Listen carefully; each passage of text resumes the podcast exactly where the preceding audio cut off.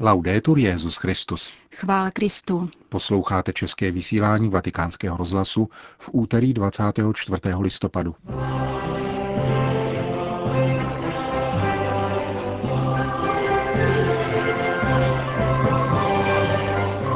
Papež František dnes při raní Eucharistii v kapli domu svaté Marty nepronesl kázání. Příští papežová humílie z domu svaté Marty je plánována až na 14. prosince. Papež navštívil tzv. Vatikánskou banku a jmenoval jejího nového generálního ředitele. Ve středu ráno se Petrův nástupce vydává na apoštolskou cestu do Afriky. První zemí, kterou papež navštíví, bude Uganda, kterou vám přiblížíme v závěru našeho pořadu, kterým provázejí Jana Gruberová a Milan Glázer.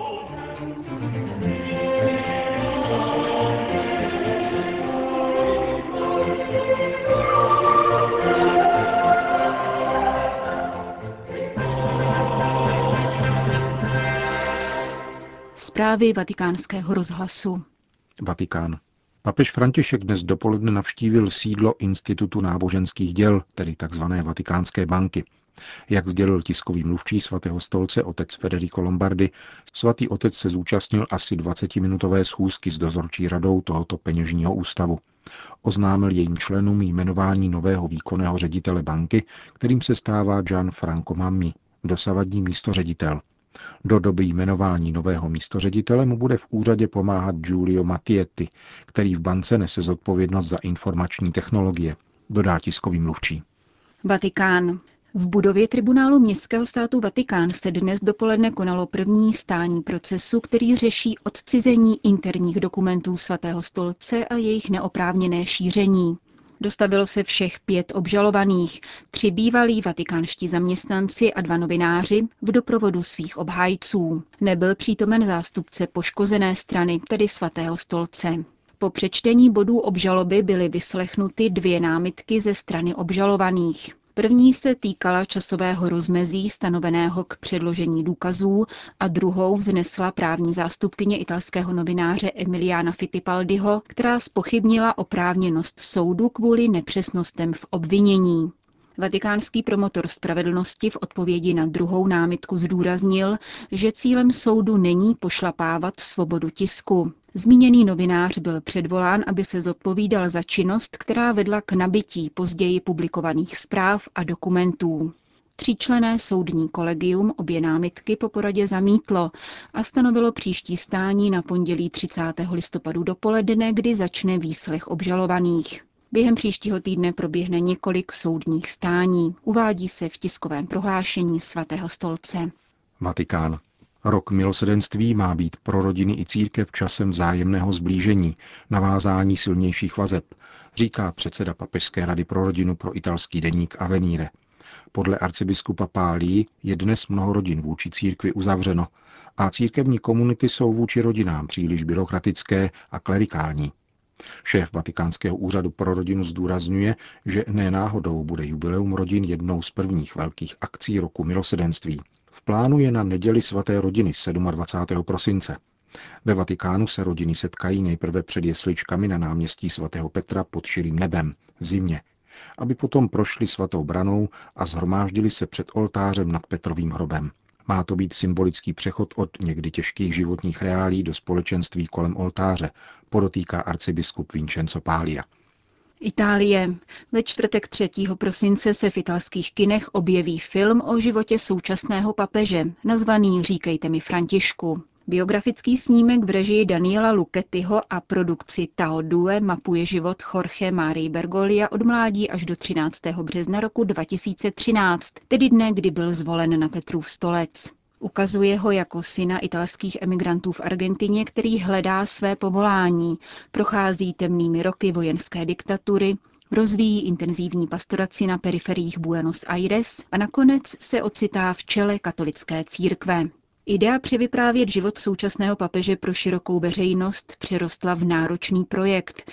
Jehož natáčení probíhalo v Argentině, Německu a Itálii. Premiéra proběhne ve vatikánské aule Pavla VI. v úterý 1. prosince. Spojené státy americké. Nakladatelství Loyola Press z Chicaga vydá první knihu pro děti od papeže Františka.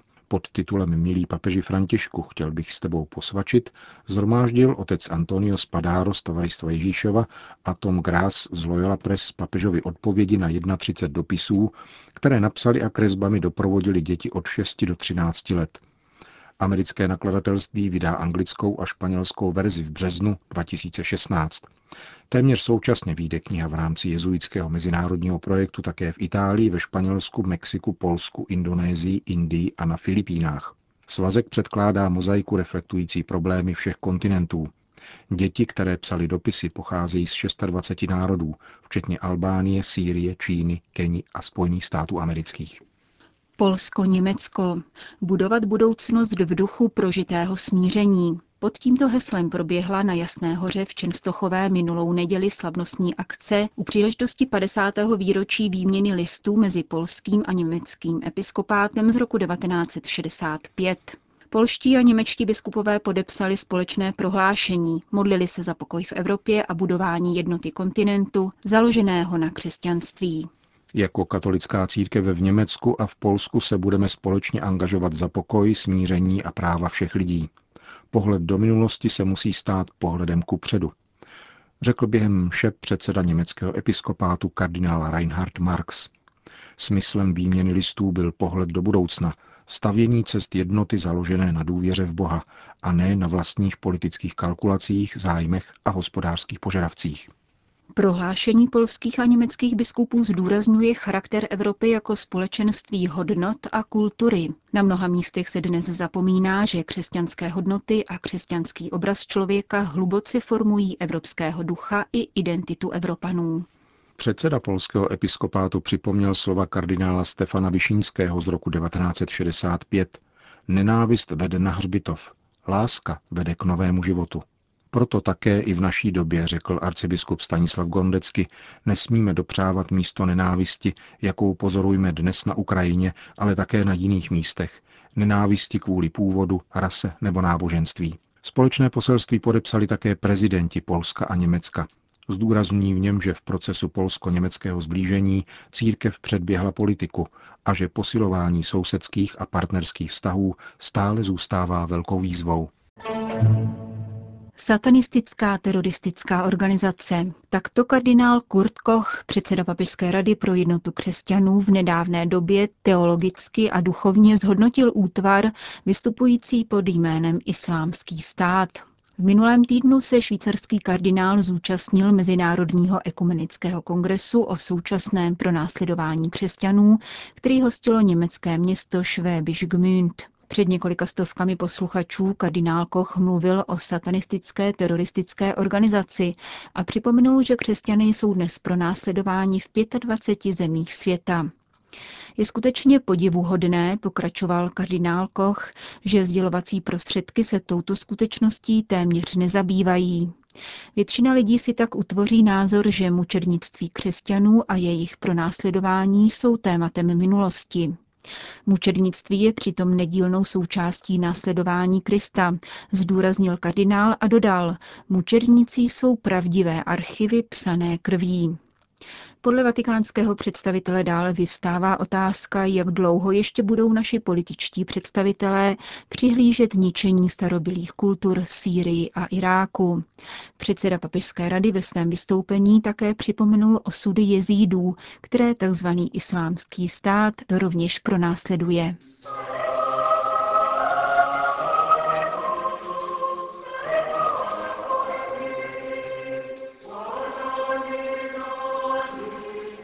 Papežská návštěva v Africe bude injekcí pravdy proti ideologické kolonizaci prováděné na našem kontinentu. Před nadcházející návštěvou svatého otce na to poukazuje uganský kněz Herman Joseph Kalungi. Připomíná, že nevládní organizace požadují výměnou za materiální pomoc zničení morální tkáně černého kontinentu. Za příklad může sloužit masové rozdávání prezervativů jako jediného léku na AIDS, propagace antikoncepce jako jediné metody boje s bídou a také podpora homosexuálních svazků, které jsou africké kultuře cizí, a úsilí postavit je na roveň manželství, líčí africký kněz. Velké humanitární organizace při každé příležitosti pranířují také církevní program nazvaný ABC Abstinence Be Faithful kondom, který v Ugandě prokazatelně a významně snížil šíření AIDS. Zdůrazňuje otec Kalungi a připomíná, že cílem činnosti těchto organizací není dobro lidí, nýbrž ohromné výdělky farmaceutických firm.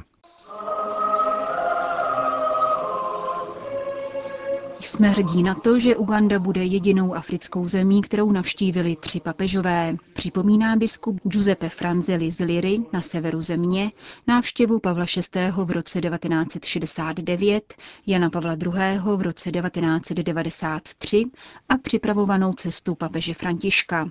Uganda přivítá svatého otce v pátek 27. listopadu. Mnoho lidí by se chtělo vydat do Kampaly na setkání s papežem. Vidí v něm Petra, který je Ježíšem pověřen upevňovat ve víře své bratry, říká biskup Franzeli. Tématem návštěvy je citát ze skutků apoštolů. Budete mými svědky. A odvolává se přímo k události, kterou oslavujeme, totiž k 50. výročí kanonizace 22 ugandských mučedníků. Mučedník, martyr, znamená svědek, jsou to svědkové, kteří nás vybízejí zamyslet se nad kvalitou a silou naší víry dnes v Ugandě. Zamyslet se nad tím, zda jsme stejně jako oni schopni stát pevně ve své víře, bez kompromisů a bez strachu. Uganda oslavila 53 let nezávislosti poznamenané vnitřními boji, státními převraty, pomstou. Naše země je tedy zraněná, říká biskup Franzeli. Jeho region právě vyšel z revolty tzv. armády pánova odporu Josefa Konyho, která devastovala uganský sever téměř dvě desetiletí, zničila na co přišla a rozdělila rodiny, dodává biskup z Liry. Potřebujeme tedy velkou rekonstrukci, nejen materiální, nejen obnovu zničených staveb a silnic, které zanikly, ale rekonstrukci morálních vláken společnosti a také křesťanských hodnot, které byly zapomenuty nebo potřeny násilím, mrzačením, únosy a touhou po pomstě. Alespoň u nás na severu je třeba vzpamatovat se z traumatu, který naše lidi poznamenal a myslím, že na to bude potřeba alespoň dvou generací. Papežská pouť do Afriky opět postaví před světovou veřejnost problém dětských vojáků, chlapců a děvčat, kteří po silné indoktrinaci působí jako špehové, sexuální otroci i vojáci. Na světě jich je více než čtvrt milionu. Navzdory úsilí vykořenit tento hanebný trend jsou dětští vojáci využíváni v Iráku, Sýrii, Somálsku, Jižním Súdánu, v Afghánistánu i v Mali. Dlouhá léta válčili nezletilí také v oddílech ugandské tzv. armády pánova odporu. Rány, které tyto děti utrpěly, není snadné zacelovat, ale je možné je zachránit, říká biskup Giuseppe Franzeli. Problémem jsou rány, které nosí ve svém nitru, trauma, které jim společnost přinesla. Celá léta v atmosféře násilí a konfliktu. V současnosti procházíme obdobím jak morální, tak psychologické obnovy. Církev se v této věci velmi angažuje. Vybízíme k péči o dětské vojáky, k pomoci. Právě toto jsou první oběti války, ze které se nyní pozvedáme. Přestože jsou to hluboké a těžko se hojící rány, mnoho těchto dětí se s naší pomocí pokouší začít normální život. Příkladem je pro mě Katarin, která byla otrokyní vojáků na jejich bázi v Buši. Ze znásilnění porodila dcerku. Když získala svobodu, bylo jí velmi těžko, ale posléze dokončila gymnázium a nyní se připravuje na univerzitní studia. Říká biskup Franzeli z Liry v severní Ugandě. Podle zdrojů Organizace spojených národů v poslední době povstalci z Jižního Súdánu odvedli ze škol téměř 90 chlapců, kteří nebyli starší 13 let. Odhaduje se, že během poslední občanské války bylo využíváno nejméně 12 tisíc dětí. Navzdory neustálému ujišťování o skoncování s touto hanebností, obě strany s verbováním dětí do války pokračují.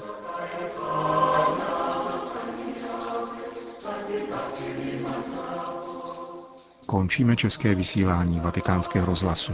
Chvála Kristu. Laudetur Jezus Christus.